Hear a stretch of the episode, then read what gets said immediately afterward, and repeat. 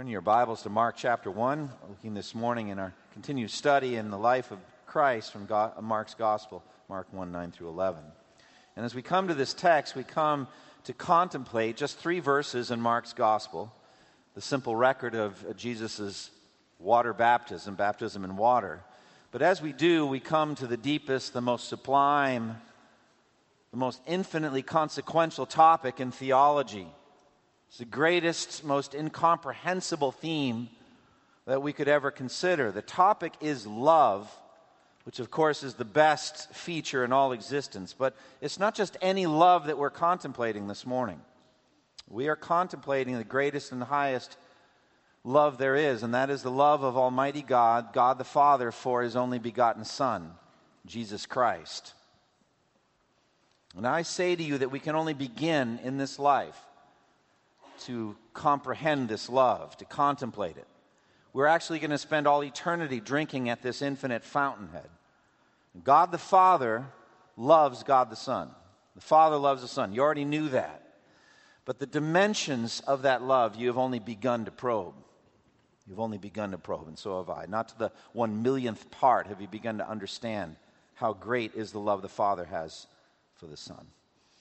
And as I was preparing the sermon and thinking about it, even up until last night, late last night, I was thinking about the challenge in front of me. The challenge to elevate our thoughts on this topic from the ordinary to the extraordinary, from the natural to the sublime. As I just said a moment ago, you already knew that the Father loved the Son, but you don't even begin to really comprehend how significant that is. So I was thinking, and my mind was led to contemplate something I'd read years ago, written by C.S. Lewis. Uh, it's from his work, Reflections on the Psalms. And in it, he was wrestling with why the Psalms, and indeed the whole scripture, are so filled with God at work in us trying to get us to praise him. This is a difficult topic for Lewis. It seems strange that God would so desire that we praise him. Why is this? Lewis found this problematic, as though God had some kind of an ego problem. And he needs us to kind of come stroke his ego regularly because he's insecure in some sense and, and needs this constant stream of praise. But as he was contemplating this, a breakthrough occurred in his thinking. This is what he wrote quote, I had never noticed that all enjoyment spontaneously overflows into praise. The world rings with praise, lovers praising their beloved, like Romeo praising Juliet and vice versa, readers praising their favorite poet, walkers praising the countryside, players praising their favorite game, praise of weather, of wines, dishes, actors, motors, horses colleges, countries, historical personages, children, flowers, mountains, rare stamps, rare beetles, even sometimes politicians or scholars. Praise almost seems to be inner health made audible. I had not noticed either that just as men spontaneously praise whatever they value, so they spontaneously urge us to join them in praising it, such as, Isn't she lovely? or Wasn't it glorious? or Don't you think that magnificent? The psalmists, in telling everyone to praise God, are doing what all men do when they speak of things they care about. My whole more general difficulty about the praise of God depended my, on my absurdly denying to us, as regards the supremely valuable, what we delight to do, indeed, we can't help doing about everything else that we value. End quote. Well, what Lewis is expressing here is how the love of God for sinners like you and me is ultimately made manifest. God desires our greatest good. But what greater good is there in the universe than God Himself? If therefore God is truly to love us, he must give us himself. Now remember that Lewis said all enjoyment spontaneously overflows into praise. Let me read some more of Lewis's writing on this. Quote, I think we delight to praise what we enjoy because the praise not merely expresses, but completes the enjoyment. It is its appointed consummation. It is not out of compliment that lovers keep on telling one another how beautiful they are. The delight is incomplete till it is expressed. It is frustrating to have discovered a new author and not be able to tell anyone how good he is. Or to come suddenly at the turn of the road upon some mountain valley of unexpected grandeur. And then to have to keep quiet about it because the people with you care for it no more than they do a tin can in a ditch. Or to hear a good joke and have no one to share it with. End quote. So, the insight Lewis came to about praising God is that it's absurd to think that what we always do with anything we really love, namely to praise it, we wouldn't do with what we love the most God Himself. Now, it is reasonable for love to express itself, to speak itself, and to praise the loved one, to involve as many others as we can in that love. Now, here's my new insight about all this. I'd read this years ago. But my insight that I want to add to this scripture today is that God is like that too. God's like that. God loves his son. Oh, how he loves him. And we're going to talk in this sermon about why God loves him so much. But this love existed from eternity past, before there even was a creature, before there was anything created. The Father and the Son had a love relationship. And after God created the universe, he loved his son. And once Jesus was born into the world, God loved his son. And so God just wants to express that love, first and foremost to his son directly, but then also to the whole world, to the whole world. And so in Mark's gospel, we get the direct expression from the Father to the Son. Look at verse 11. You are my Son, whom I love. With you I am well pleased. But God also wants to express that to the whole world. He wants to bring the whole world into that love relationship. And so he also said at that amazing time in Matthew's gospel, Matthew 3:17, "This is my son, whom I love. With him I am well pleased." I spent a lot of time working on that synoptic problem. Well, which was it? Did he say it to Jesus or did he say it to, this, to the onlookers? Well, I'm just going to go with both, being an inerrantist after all. And so he did both. Imagine a father saying to his son on the son's wedding day, just a private moment between the two of them. He looks him in the eye and he said, I want you to know I love you, and I'm so happy for you. Happy that today's your special day. I love you. And then at the wedding reception, him getting a microphone and saying to everyone there, I want everyone to know, I want you all to know how much I love my son. I, my mind can expand to see that happening. So I think both of those happened in Mark and in Matthew. He said it directly to Jesus You are my son, whom I love. With you I am well pleased. But then he says it to the whole world. And when I say to the whole world, keep in mind I'm speaking about the work of the Holy Spirit and letting us know about this. God is calling all the world to join him in his love for his son. He did it at that time, and then he had the Holy Spirit inspire the Gospel of Matthew and the Gospel of Mark and the Gospel of Luke. And it happens that this whole exchange is recorded six times in the Synoptic Gospels. Six times we have this same verbiage. Do you get the sense that God wants the whole world to know that he loves his son and that he's well pleased with him? As Lewis said, the world rings with praise. People praising their lovers, people praising their favorite athletes, their favorite movies, their favorite books, their children, their friends, their heroes. But at the pinnacle of all of that hierarchy of lesser loves, way up at the top, comes this greatest love there is in the universe the love of God the Father for his only begotten Son. It's the love that preceded them all. And God wants to include us all in that love. Remember how, how God said to Satan at the beginning of the book of Job, he boasted, he said, Have you considered my servant Job? There's no one on earth like him He's blameless and upright, a man who fears God and shuns evil. Well, friends, take that and multiply it by a billion times a billion, and you have a fraction of the loving pride, if we could use that word, that the Father has for his perfect Son. Have you considered my son Jesus? I mean, there's no one like him. He's the one I love, and with him I am well pleased. Now, in all of this, of course, we have to somehow take our finite minds and wrap them around this infinitely deep topic of the Trinity, the, the doctrine of the Trinity. We Christians believe in one God that has eternally existed in three persons Father, Son, and Spirit. Now, were we Christians to teach that there were three gods, the world would really have no difficulty understanding that concept, for many world religions have been polytheistic. Three separate gods interacting in certain ways, they're used to that kind of thing.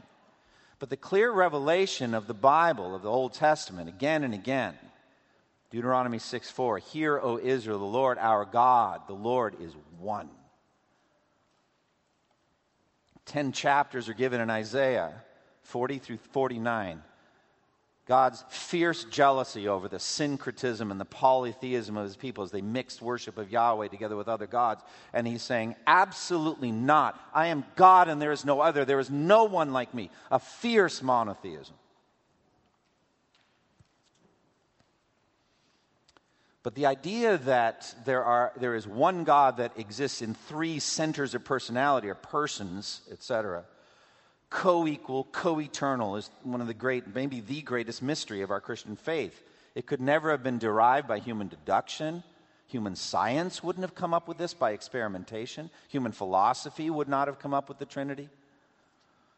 Had to be revealed by God Himself, and so it was. And that revelation of the Trinity was most clearly displayed to the human race around the person of Jesus understanding the deity of Christ, of what that means, that Jesus is the Son of God or God the Son.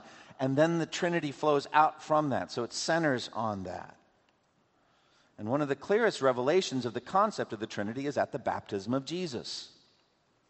If we had been there at the baptism of Jesus, we would have experienced this revelation the person of Jesus at the center, receiving water baptism from John the Baptist, heaven being torn open, the Holy Spirit descending as a dove on Jesus, and then a voice, a powerful voice coming from heaven, the voice of God, saying these words This is my Son, whom I love, with him I am well pleased.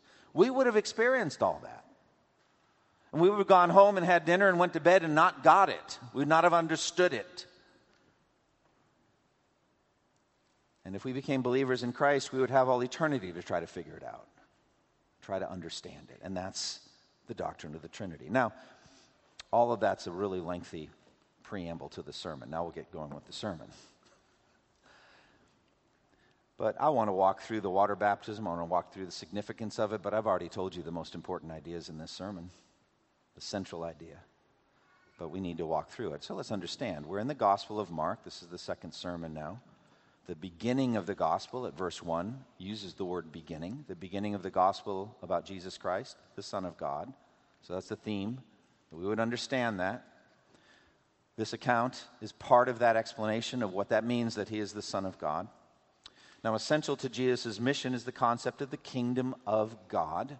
We'll understand that more as we go on in Mark's gospel, the kingdom of God. But Jesus is presented not only as the Son of God, Son of David, and the King of the kingdom of God, the King of the kingdom of heaven. And before any king, you often have a royal herald. A herald is a messenger who goes ahead of the king, prepares the way for the king. We saw that last time. John the Baptist was the herald of the king and of the kingdom. And so he came proclaiming a coming king. And he's very plain, John the Baptist. John the Baptist was very plain in his role as a herald that a king is coming greater than him. After me will come one more powerful than I, the thongs of whose sandals I am not worthy to stoop down and untie. I baptize you with water, but he will baptize you with the Holy Spirit. Mark 1 7 and 8. So that's where we're at. Now, today, Jesus himself is introduced, and he's introduced at the time of his water baptism. Now, what is God's purpose in Jesus' baptism? We need to understand that. Jesus came to be baptized. Look at verse 9. At that time, Jesus came from Nazareth in Galilee and was baptized by John in the Jordan. So we got some physical locations here. We got Nazareth, Galilee, we got the Jordan, the Jordan River. So we start with Nazareth in Galilee. Galilee was in the northern area of the nation of Israel. It was a despised region because uh, there had been, through the exiles, uh, some mixing together of Jew and Gentile, a lot of intermarriage perhaps, and so the southern kingdom, Judah, Jerusalem, looked on the, on the people from Galilee as somewhat mongrel, a mongrel people. Not exactly like the Samaritans, but they, the area was despised, and Nazareth was just a small town in Galilee. So you have Nathanael in John chapter 1, uh, verse 46, saying, Nazareth, can anything good come from there? Now, that's kind of an overstatement, but that was the feeling. Nothing good comes out of Galilee. It's just, it was a backwater. That's how they saw it.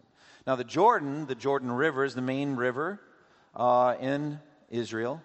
It connects uh, the Sea of Galilee with the Dead Sea. Dead Sea is the lowest place on the surface of the earth, 1,300 feet below sea level kind of an odd thing. And, and we don't know exactly where John the Baptist was doing his baptism, but he was baptizing uh, probably at the southernmost area of the Jordan River near Jericho. Because there's much water there, it says in John 3. So he's doing this baptism, and lots of people are coming. And one day, and you imagine people kind of standing in line and, and John baptizing them one at a time. And uh, suddenly there's Jesus just standing there in front of John to be baptized. So we come to the relationship between these two men, John, John the Baptist, and Jesus.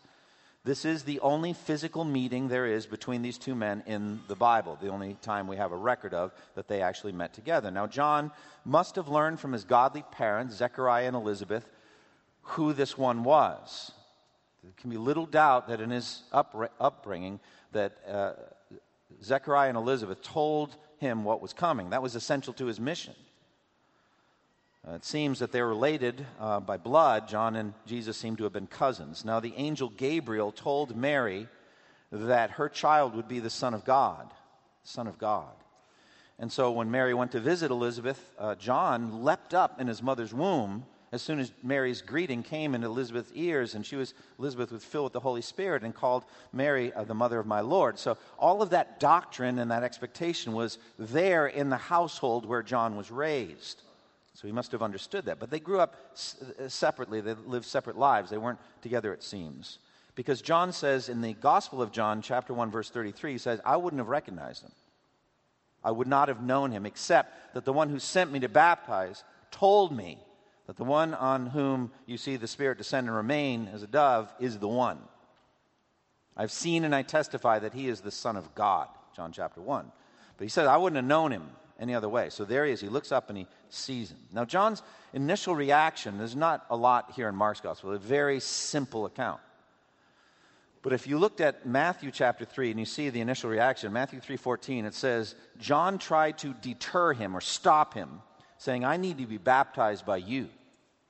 And do you come to me? Keep in mind, John's water baptism was a baptism of repentance in which people were coming and confessing their sins. And they're receiving this water cleansing, a symbol of the washing uh, of all of their sins, being washed away by the waters of baptism. That was what was going on. And so when John tried to stop Jesus from the water baptism, he says, You don't need this. I don't deserve to, to untie your sandals. I don't deserve to carry your sandals. He had a sense of the sinlessness of Jesus. And so he was testifying to Jesus' sinless, sinlessness effectively.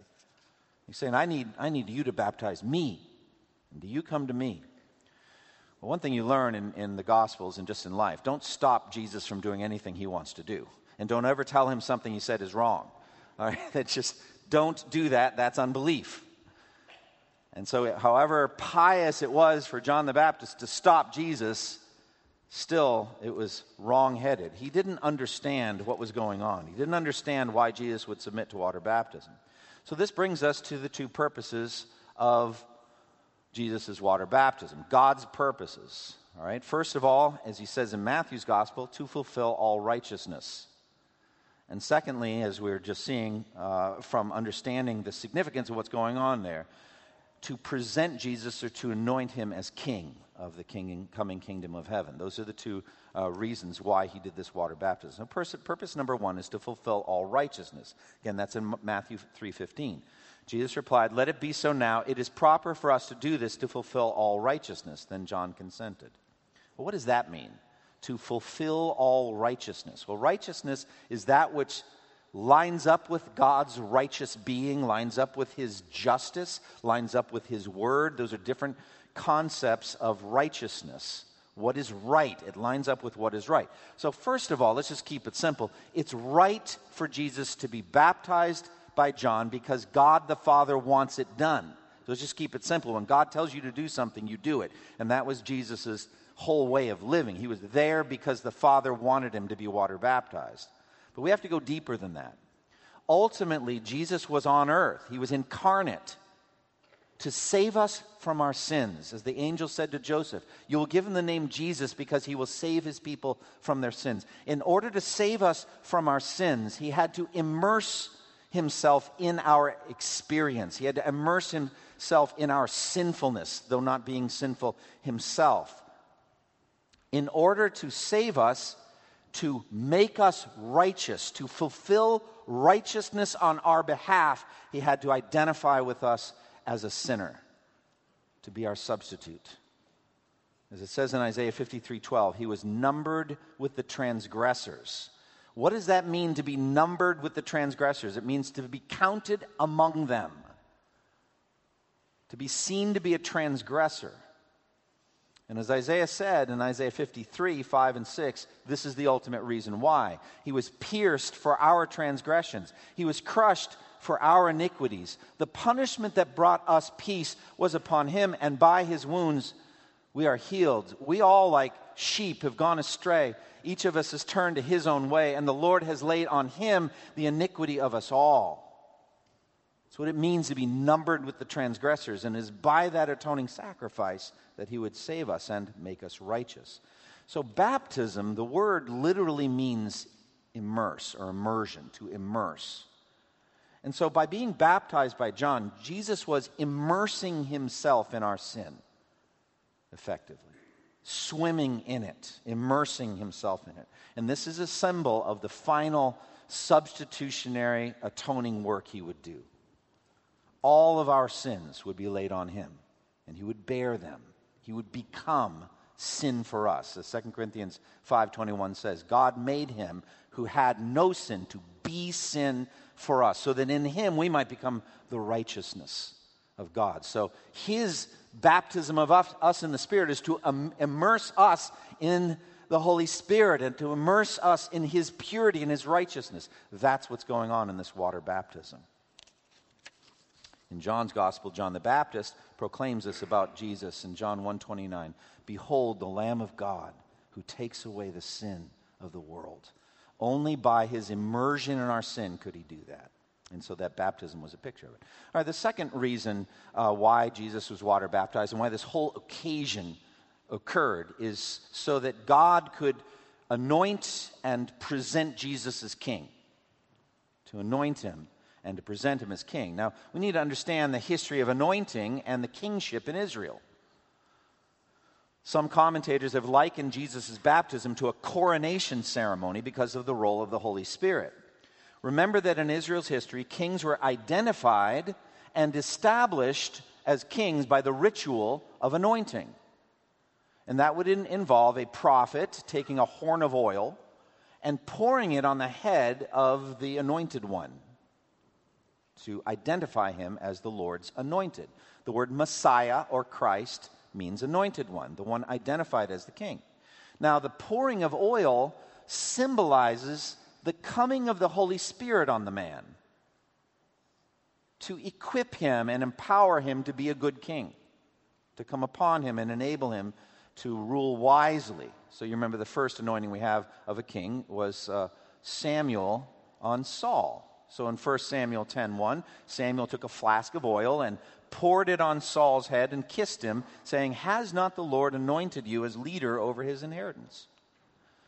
And then he says, Samuel prophesied these words. He said, The Spirit of the Lord will come upon you, Saul, in power, and you will prophesy with them, and you will be changed into a different person. And once these signs are fulfilled, then do whatever your hand finds to do, for God is with you. So, at his baptism, Jesus was anointed by God and by the Holy Spirit to empower him and to present him as king of the world. And so we see God's power coming on Jesus through the Holy Spirit. And we see this through, through the descent of the Spirit as a dove. First of all, the, the text says that heaven was torn open. What a violent image that is the tearing of heaven. And, and this is written, it's interesting in Mark 1.10, it's written from Jesus' perspective. Look at verse 10. As Jesus was coming up out of the water, he saw heaven being torn open and the Spirit descending on him like a dove. So the, the, Mark is written from the perspective of Jesus, what Jesus saw and the experience he had. It's focused on that. The Gospel of Matthew presents it more of, of an audience form as we're watching. So if you'd been there, you would have seen this. The heavens were torn open now, what does that mean? Well, we talked about this, remember, when I was preaching through the book of Job and Behemoth and Leviathan and all that, that there is surrounding us at every moment an invisible spiritual realm.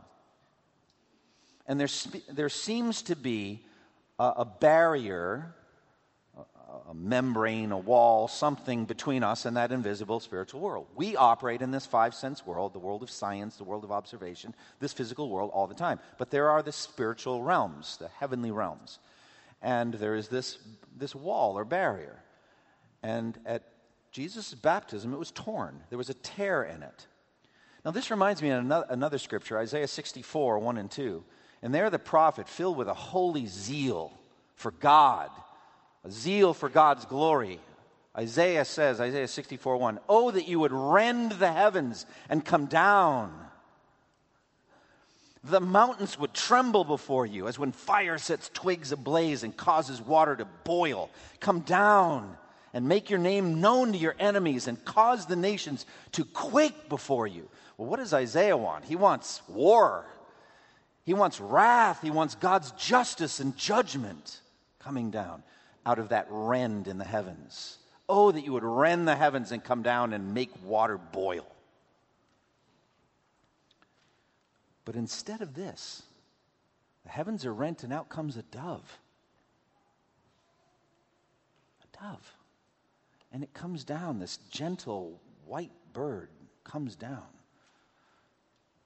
as a dove. The Holy Spirit comes as a dove, perhaps in the form of a dove. Now, dove is extremely peaceful, gentle. Uh, we remember at the end of the flood how Noah sent out a dove and it returned with a freshly plucked olive leaf. And the, and the, the dove with the olive leaf in its mouth is a symbol of peace, an end of hostility, an end of judgment. That's what you have, the Holy Spirit. And, and since, as we said in John's gospel, Jesus is proclaimed as the Lamb of God, you've got a dove coming on a lamb. That's not water boiling and mountains shaking. That's gentleness, tenderness, and kindness. As John 3:17 says, "For God did not send the Son into the world to condemn the world, but to save the world through him." And he comes to save us through his kindness and through his gentleness. He is meek and lowly of heart and gracious and tender towards sinners. As it says in Ephesians 2 7, in the coming ages he might show the incomparable riches of his grace expressed in his kindness to us in Christ Jesus. That's how he comes the gentle spirit on a gentle lamb, saving you in kindness. Also, Titus 3 4 and 5, when the kindness and love of God our Savior appeared, he saved us. We've got this picture of kindness and gentleness. But also, with this comes the empowering of Jesus for ministry. He's empowered by the Spirit to do the ministry he's about to start. Now, in Saul's case, 1 Samuel 10, Samuel tells him that the pouring out of the Spirit would change him into a different man. He would have a changed nature. He would start to act better. he was the guy looking for his dad's donkeys, remember? And he was hiding among the baggage. That was King Saul. But then when the Spirit came on him, he was changed into a different man and became more king like, at least for a while. But in Jesus' case, the Spirit didn't change him at all. His character was perfect already, he was ready to be king. No transformation at all. The Spirit doesn't come down on Jesus to transform him into a different man, a better man, a more kingly man. He's ready already. But what did the Spirit come to do? Well, he came to empower him to do the ministry, to empower Jesus to do his ministry. Acts 10:38 says, God anointed Jesus of Nazareth with the Holy Spirit and power. And he went around doing good and healing all who are under the power of the devil because God was with him. Jesus himself said his exorcisms, and we're about to get into that, lots of exorcisms in Mark's gospel. But he says his exorcisms were done by the power of the Spirit of God. Matthew 12, 28. If I drive out demons by the Spirit of God, then the kingdom of God has come upon you. I do my miracles by the Spirit of God. Now, about three or four months ago, I had a new thought. It was a powerful new thought. Very deep. I already knew that God, that Jesus openly said, consistently said, concerning his vertical relationship with his Father, I do nothing except what the Father has told me to do.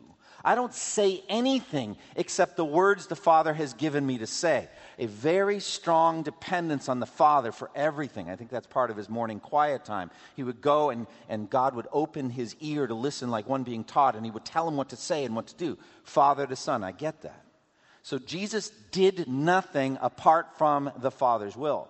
But here's the new thought Jesus also did nothing apart from the power of the Holy Spirit. Nothing. Now, this will fry your noodle. Could Jesus do miracles without the Holy Spirit? Go home and ponder that one. Well, of course he can. He's God. Well, you could just as well say, could Jesus do any work apart from the will of his Father? Well, you right away is going to say, no, he wouldn't do that. Well, I'm telling you, he doesn't do anything. He doesn't preach a sermon apart from the Spirit's power. He doesn't roll open the Isaiah scroll and preach, except that the Spirit is upon him, anointing him with power. He doesn't interact with a single person, one on one, Nicodemus, apart from the power of the Spirit. He doesn't heal anyone apart from the power of the Holy Spirit. That was what the Spirit came to do, to empower Jesus for his kingly ministry. And along with this comes God's proclamation of Jesus as king. He's going to proclaim him as king. Two aspects of the king's coronation is anointing and announcing. Anointing and announcing. Now, this was essential to the kings taking power in Israel. So, for example, King Solomon. 1 Kings 139 Zadok the priest took the horn of oil from the sacred tent and anointed Solomon. Then they sounded the trumpet, and all the people shouted, Long live King Solomon! Same thing with Jehu. 2 Kings 9 6. The prophet poured oil on Jehu's head and declared, This is what the Lord, the God of Israel, says I anoint you king over the Lord's people Israel. It's an announcement. And a few verses later, the people hurried, took their cloaks, spread them under him on the bare steps, and then they blew the trumpet and shouted, Jehu is king. Or Joash, in the time of the wicked woman Athaliah, the, the solitary descendant from the lineage of David was kept alive miraculously, amazingly, and then was rolled out as king when he was a boy. The priest, Jehoiada, brought out the king's son and put the crown on him and presented him with a copy of the covenant and proclaimed him king. And they anointed him, and the people clapped their hands and shouted, Long live the king! A couple of verses later, the officers and the trumpeters were beside the king, and all the people of the land were rejoicing and blowing trumpets. So that's what they do. They have like an announcement, announcement ceremony and a trumpet thing and maybe some cloak thing, and that's the rolling out of the king. I'm telling you, this was better. Don't you think? Jesus is better. The announcement ceremony is better. No other king in the history of Israel was announced by Almighty God with his own voice from heaven. And he announces his son. A voice came from heaven You are my son. Now, again, in Mark's gospel, he's saying it to Jesus. Don't you find that interesting? He says it to Jesus You are my son. With you I am well pleased. This is infinite mystery. What did Jesus know, and when did he know it? Big question. We know that when he's a little baby and he's wrapped in swaddling clothes and laid in a manger, he didn't know anything. You guys know that, don't you? He didn't know anything. He didn't talk to Mary about Scripture at that point, okay? It's like, Mary, did you know? It's like, what did Jesus know? He didn't know anything. He was wrapped in a swaddling cloth, all right? But he grew and developed. And it says in Luke 2:52, Jesus grew in wisdom and stature and in favor with God and men. So Jesus learned things. Now that'll fry your noodle too. How does an omniscient being learn something? Huh, I don't know. But there's Jesus who is almighty God and he's also learning things and growing. And we know that we have one little checkpoint along the way. At age 12, remember, they go up for one of the feasts, Joseph and Mary, and somehow they left Jesus behind in the big city. I've often wondered about that, that the angel Gabriel could circle back with them and say, Look, you had one job to do watch Jesus, and you lost him in the city. But I know that this can happen when you're in a loving community, when you're in a group of 20 families and you, all, you thought that he was with, and he wasn't there. So they went back and they're searching everywhere for him. And Mary's distraught and they find him at the temple. And all the priests are listening. And they can't believe the depth of knowledge of Jesus. And they're anxious. And so Mary reproves him. Says, We're looking for you everywhere. And he says, Why were you searching for me? Didn't you know I had to be in my father's house? So he knew at age 12 that God was his father. But here at his baptism, God the Father is saying it directly to him You are my son, whom I love. With you I am well pleased. He's feeding him his love, feeding him how wonderful you are and how much I love you. But ultimately, as I said, this announcement is for the whole world. So here we are at this time with this sermon, and you're contemplating these words. It was for us, too. And so in Matthew's gospel, it's This is my son, whom I love. With him I am well pleased. And it'll be in Mark's gospel, too, on the Mount of Transfiguration, saying to Peter, James, and John, This is my son, whom I love. Listen to him. So that's the announcement. And now we have God's pleasure in Jesus, and this is where we started. You are my son, whom I love. With you I am well pleased. The Father is delighted in the Son. He delights in him in every respect. John 1:18 says that the Son is in the bosom of the Father. What does that mean? He's in his Father's heart. He's at the core of his being. His affection for his Son is immeasurable. John 3:35 says the Father loves the Son and has placed everything in his hands. Consider that. Wow. The Father loves the Son and places the universe in his hands. The Father's delight in Jesus is because he is the perfect reflection of himself. It says in Colossians 1:15, he is the image of the invisible God. Colossians 1:19, God was pleased to have all his fullness dwell in him. Hebrews 1:3 says he is the radiance of God's glory and the exact representation of his being. So God knows better than we do. There's nothing in all the universe is more, more glorious and more awesome and wonderful than God himself. God would be an idolater if he honored any creature, any created thing higher than himself. Therefore, God esteems his Son as the radiance of his own glory, the exact representation of his own being, higher than anything else in the universe. Therefore, friends, we would not say that God's love, the Father's love for the Son, is unconditional. We use that language for ourselves, that God has an unconditional love for us. The Father does not love the Son in spite of who He is and in spite of what He does. That's us. That's us. No, He loves the Son because of who He is and because of what He does. Clear scripture on this. He loves that He is the radiance of His own glory and the exact re- representation of His being. He loves in, in Hebrews 1 9 he says of the Son, You have loved righteousness and hated wickedness. Therefore, God, your God, has set you above your companions by anointing you with the oil of joy. In other words, when, I, when the Father studies Jesus' mind and heart, he realizes he perfectly loves righteousness and perfectly hates wickedness as God himself does. Secondly, what he's done. And what he has done is to do everything that's constantly pleasing to the Father and whatever the Father's doing, the Son also does. For the Father loves the Son and shows him all that he himself is doing. John 5 20. Now, this started with the creation of the world. Before the, the creation, before, before the world began, the Father loved the Son. And then, in the will of God, they created the universe together. It says in John 1 3, Through him all things were made, and without him nothing was made that has been made. What an amazing picture of a father son work project. I mean, picture that in your mind. I want you to picture in your mind the teenage Jesus. He's 18 years old. He's in Joseph's carpentry workshop. It says plainly in Matthew's gospel, Isn't this the son of the carpenter? So Joseph was a carpenter. But it says in Mark's gospel, Isn't this the carpenter? So Jesus himself was a carpenter. So that means he probably had an apprentice period. So he's learning how to make furniture. Imagine teaching Jesus how to make furniture.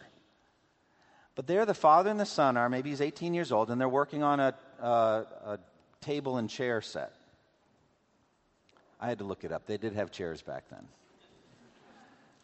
But I just want to be sure. So they're, they're making chairs. And maybe there's a specific design of the legs that, that Joseph had developed. And Jesus learned that and made them. And he copied it exactly, did a great job. And imagine as they're working, the father's working on the table, the son's working on the chairs, and they're just humming and happy together. I don't think it's wrong to think in this physical way. Only take that and lift it up to infinity and think of the Father and the Son making everything in the universe that way. The Father making the universe through the Son, every star, the earth itself. As it says in Hebrews 1:10, "In the beginning, O Lord, you laid the foundations of the earth and the heavens of the work of your hands." That's the Father saying that to the Son. Son, you laid the earth's foundation. They did it together. There was nothing that was made by the Father that wasn't made through the Son. They worked on everything together. Every tree. They made the ostrich together. Isn't that cool? Think about that. Hey, let's make an ostrich. And the Father and the Son working together on the ostrich with the big egg. Remember that whole thing? Anyway.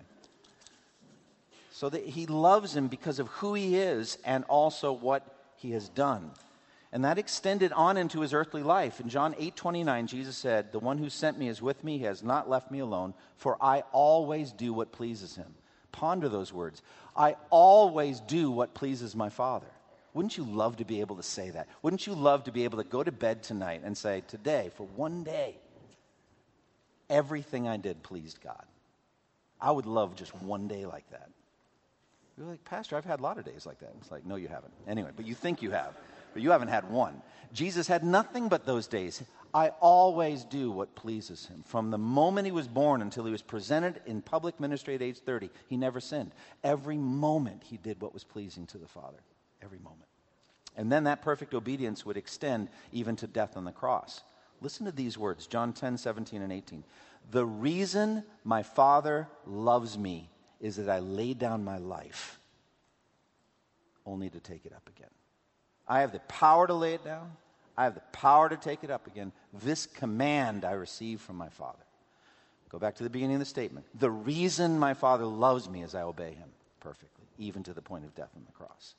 That's why he was pleased. Now, our salvation, we are invited into that love relationship.